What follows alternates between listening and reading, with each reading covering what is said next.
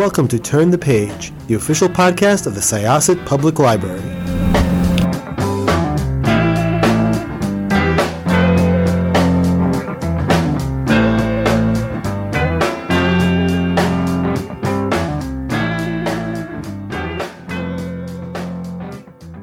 Hi, everyone, and welcome to Turn the Page.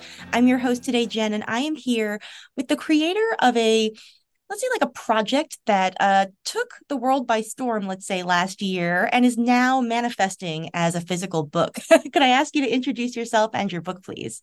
Yeah, uh, thanks so much, Jenn. My name is Matt Kirkland, and I'm the, the the dude behind Dracula Daily, which is an email newsletter that sends you bite-sized pieces of the book Dracula in real time through about a six-month span uh, via email. And uh, we have put that together in a book that's coming out in just a couple of weeks. It is so much fun. Um, I subscribed very early on in the process, and it was just like it was really a delight to get a little piece of the novel in my inbox every day. And I thought it was, you know, a, a like a a really interesting way to encounter like a novel I've read so many times. So and, it really made it new for me. Um, but before we get into it too much, could you talk about um like how it came to be? Where did you um how, like how did the idea come about, and like what was the sort of then implementation of that like? Okay, so the idea um, came to me as I was reading Dracula with my daughter. Um, she, I was reading the book over the summer, and she always wants to be up to date on what I'm reading. So she will interrupt me and say, "Hey, what's happening in the book you're reading?" She loves stories, and so that summer she was asking me, "Hey, what's happening in Dracula?" Um, and as we talked about it, we realized we were almost in sync with how the characters were experiencing things. Everything happens in the book from May through November, and we were right in the middle of it in the summer. And I thought, gosh, it'd be fun if um, I could sync up in real time with the characters. But actually, doing that would be a big hassle because the book um, it's not told strictly chronological. It's it's pretty close, but it's not strict. Um, and it jumps between character viewpoints. It would involve a lot of bookmarks and management to really figure out how to read the right sections at the right time. And I thought, man, what would be nice is if someone would just email me the right parts of Dracula to read today. And then once we had the idea, we I just had to do it. That was it. Nice. Yeah, it really is like um such a fun way to experience the novel like not all in one sitting but to sort of let it uh sit with you and really think about it it like creates a lot more tension i think like when you experience that way Mm-hmm, um mm-hmm. and it, it really like um for me uh brought the historical period alive because uh, you were like waiting on correspondence, you know, the way that like a Oh. person in the 19th century might. And so I'm wondering, like, were you surprised by uh, the reception or like what the audience sort of brought to it? Oh, absolutely. Um, there's there's I was totally surprised, and I think the um, you know one of those one of the avenues of that surprise, exactly what we were talking about, is how people engage with the real timeness of it. Um, so right away, the book starts with Jonathan visiting Castle Dracula. He's in some peril. We're getting updates from him, and then we cut to Mina, who uh, is somewhere else, and people uh, immediately say started saying, "Hey, where's my friend Jonathan? Like, I didn't hear from him today." Like, started to have this kind of sense of anxiety about not knowing what was happening, and then you get kind of longer and shorter breaks in the story, or like you said, you get you know someone writes a letter, but the other person doesn't get it for a couple of days or something, um, and so engaging with the story in real time made let people kind of pretend like it was more real uh, in a just a real delightful way. Yeah, it acquires like a kind of documentary feel to it, like a like Hmm. book equivalent of like a found footage movie in a strange way. Mhm, mhm. it's exactly. it's a very immersive experience. And one of the best parts about the book is uh, all of the extra material that accompanies Bram Stoker's text, because you also have like a really cool selection of uh, like user reactions and reader reactions and art and memes and jokes. And there's just so much cool stuff there. Like, how did that part of the project um, come about? And what was the selection process like for what to include?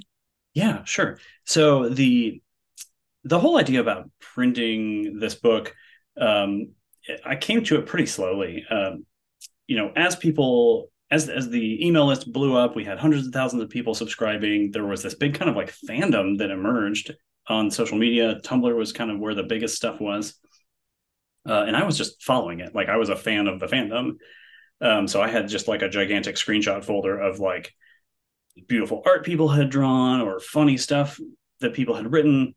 Um, and as I was talking through this with other people, um, the idea that like, man, it would be so great to like collate this together and then print Dracula Daily in its rearranged form, so you could kind of have the same experience from the emails, but just with a bookmark. Um, just you know, one ribbon bookmark you move day by day, and you can read things in real time, and then you could get a little taste of this phenomenon that happened with all the reader responses without having to like be very online all the time, which I know a lot of people aren't.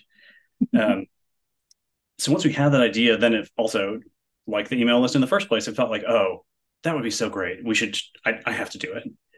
Um, the actual like gathering process, uh, it was really like my family went on vacation without me, and I clocked out of my job at 5 p.m. and I clocked into Dracula duty at 5:01, and I scoured the internet and I asked people for permission for things for you know until midnight, and I repeated that until my family came back to town. Um, so it was just a lot of careful spreadsheet work and scouring uh, social media sites and then getting in touch with people to ask about you know if they'd want to be included how they want to be credited if we could use some artwork and how we could pay people for that artwork all that kind of stuff.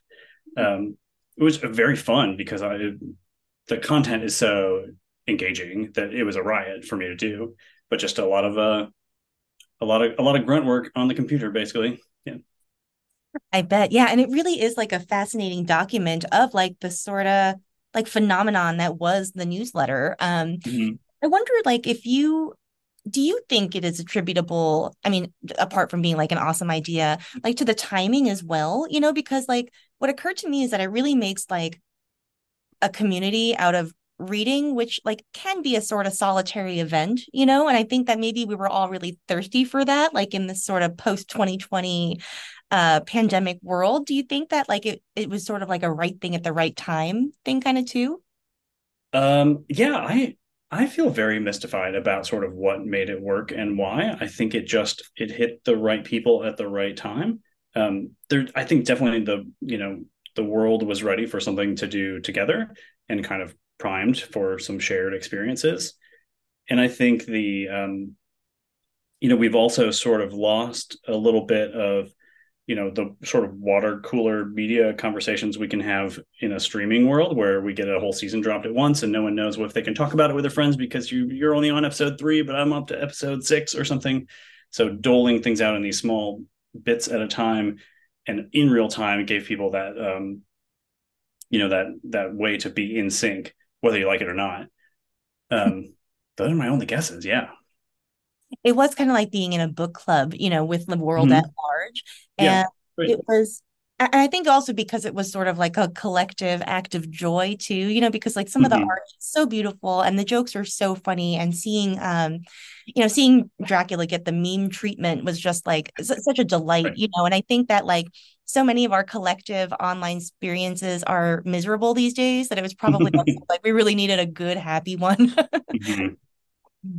Yeah, and what one thing that I never could have predicted but was amazing to me is amazing to me is how that like that positive social experience came really um it came out of the text but it came out of the actual text itself. So like dracula is like a character that we know we know about vampires even if you never read any of this stuff like you know what the deal is. Um but the community that sprung up around this did not find dracula himself very handsome or charming. He was not the sexy vampire character but instead everyone thought Dracula was kind of a monster. Um, and everyone rallied around the other human characters who are terrorized uh, by Dracula and who band together in these like sort of bonds of like friendship and affection for each other to protect each other and then go fight Dracula. Uh, and I loved that, uh, just that response. It was so, it's so sweet to me that like, no, we're we all think Dracula's kind of a scumbag, actually. yeah like it was interesting to see the like the layers of kind of like pop culture get stripped away like for mm-hmm. these readers you know because i think so many of us associate dracula with like the yeah the universal uh like suave uh seductor type uh character right, but he is like a weird little goblin in the you know and like yeah, right. and i also found it really sweet how how funny the readers thought it was like watching Dracula pretend to be a normal person, you know, yes. for Jonathan. Like that was like him cleaning up in the background and making meals and like pretending he knows what it means to be a human. Like it was just like a really like I don't know, it was just like really fun to see all these different perspectives on characters that you think you know really well. Mm-hmm. Yeah, the the Dracula runs around in the background doing all the cooking and cleaning for Jonathan thing. It's a small little, you know, bit in the book it you know the little clues to it are you know half a page or less. Uh, but the the way that people latched onto it is beautiful but also it was it was you know those things came up on days when there just wasn't a lot of content. There was a lot of energy around it but you were only getting you know uh, a third of a chapter or a few paragraphs or something in your email those days. So it made this opportunity for people to really close read um, and find all these really kind of like beautiful nuggets or small ironies or just surprising things and then kind of really lean into them uh, that's yeah i was i was delighted by it that's a really good point like it is like kind of a nice tonic i guess to the um to the binge model you know of consuming mm-hmm. media and mm-hmm. i too of like you know um, so much of what we like watch these days or like consume, we're kind of like consuming while we do something else. Like, you know, that whole like second screen theory. Sure, you know? right. And so being forced to really slow down and consume a story like more slowly, I think is a really good sort of even mindful practice, you know, to get a little uh uh you know cheesy about it. yeah, sure. Mm-hmm.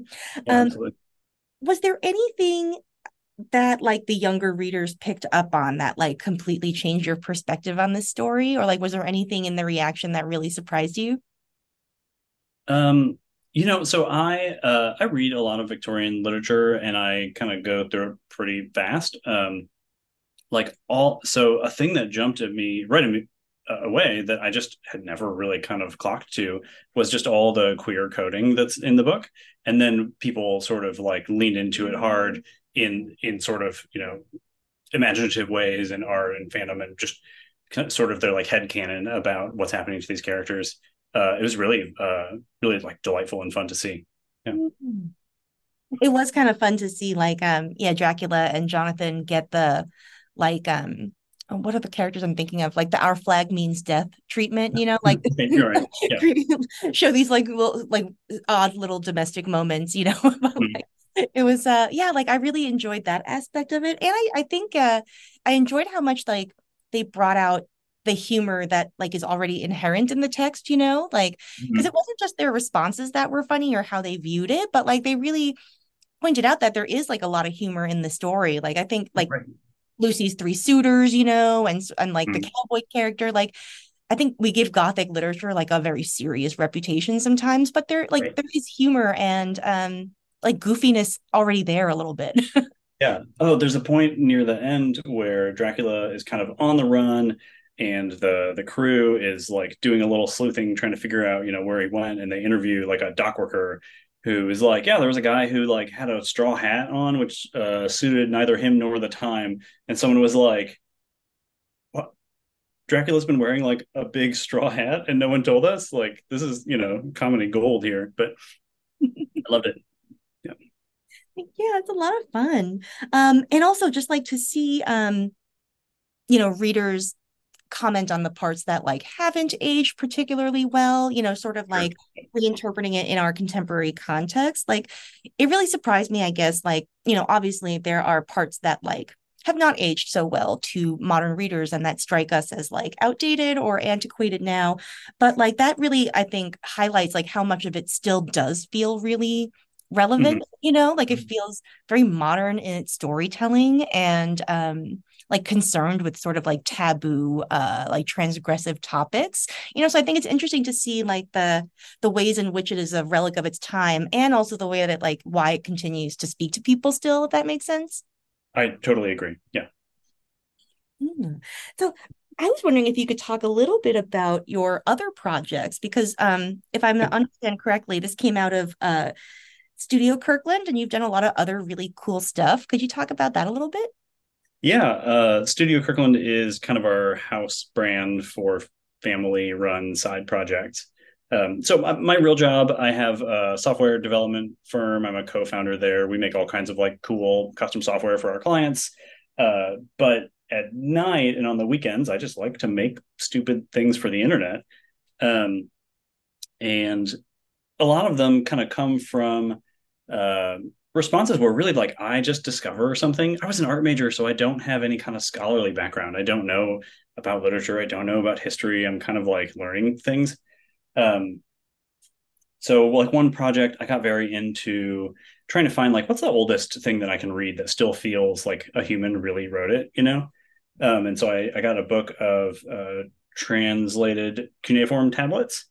Um and it turns out cuneiform tablets are very boring. Uh, they're you know receipts or short little letters or something. They're very ephemeral. They're not. It's not literature that you know was meant to be preserved. Uh, and I had the idea like, man, this is like someone's tweets just accidentally got archived for like three thousand years. Uh, and then I thought it would be funny if you had a service where you could send them a dumb tweet and they would put it on a cuneiform tablet and send it to you in the mail. So I started that. So I have a thing called Dumb Cuneiform, where you send me a tweet and I will write it in cuneiform and send it to you in the mail.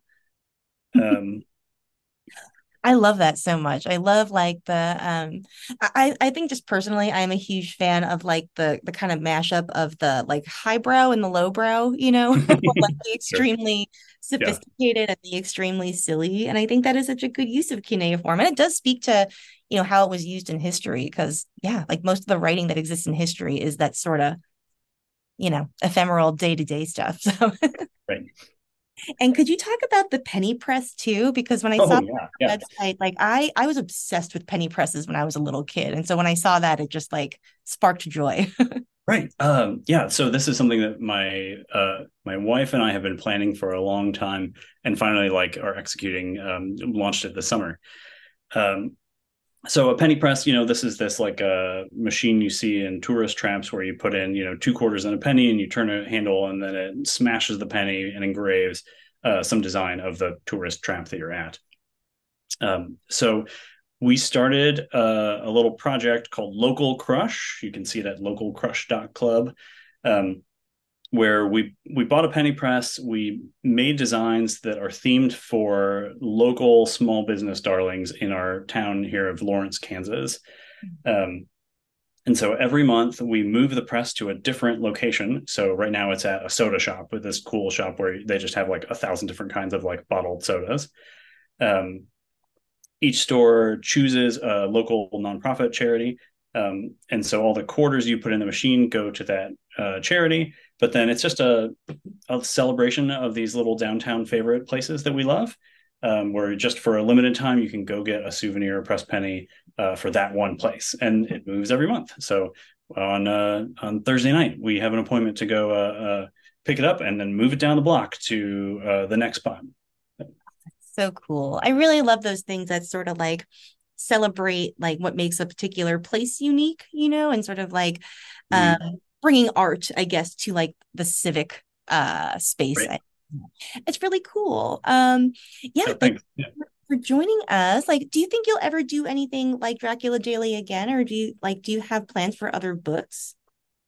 I don't think I don't think I will serialize another book. Um, there's been tons and tons of other uh, serialized classic literature or, or, public domain work that's popped up um, uh, I don't want to say copycat, but you know, kind of in the in the mode of Dracula Daily, which I love. Like basically, if there is like a classic book that you've always wanted to read, probably someone's running a Substack where they'll like send it to you in real time. Um, so I, I feel like that is like the ground is covered in a very nice way there. Um, I definitely have ideas for other uh, book related projects. I've done other book publishing stuff before. Um, but pro- probably nothing like this. Uh, all all my silly side projects, I it's it's my excuse to really kind of skip around. So, yeah. Hmm. nice. Well, thank you so much for joining us. It's been really exciting to talk about this project, and you know, I really hope our our listeners pick up Dracula Daily and and see what the you know finished book brings mm-hmm. to the the projects. I think it's a really like rich, joyful experience. So thank you. well, total pleasure talking with you. Thanks so much. Yeah. Very welcome. Listeners, please pick up Dracula Daily by the time that you hear this. It will be out in the world. So please go to your favorite independent bookstore or library, wherever you like to go to get your books. Thanks so much for joining us. It is now time to close this chapter. It's time to close this chapter of Turn the Page. Join us for the next episode.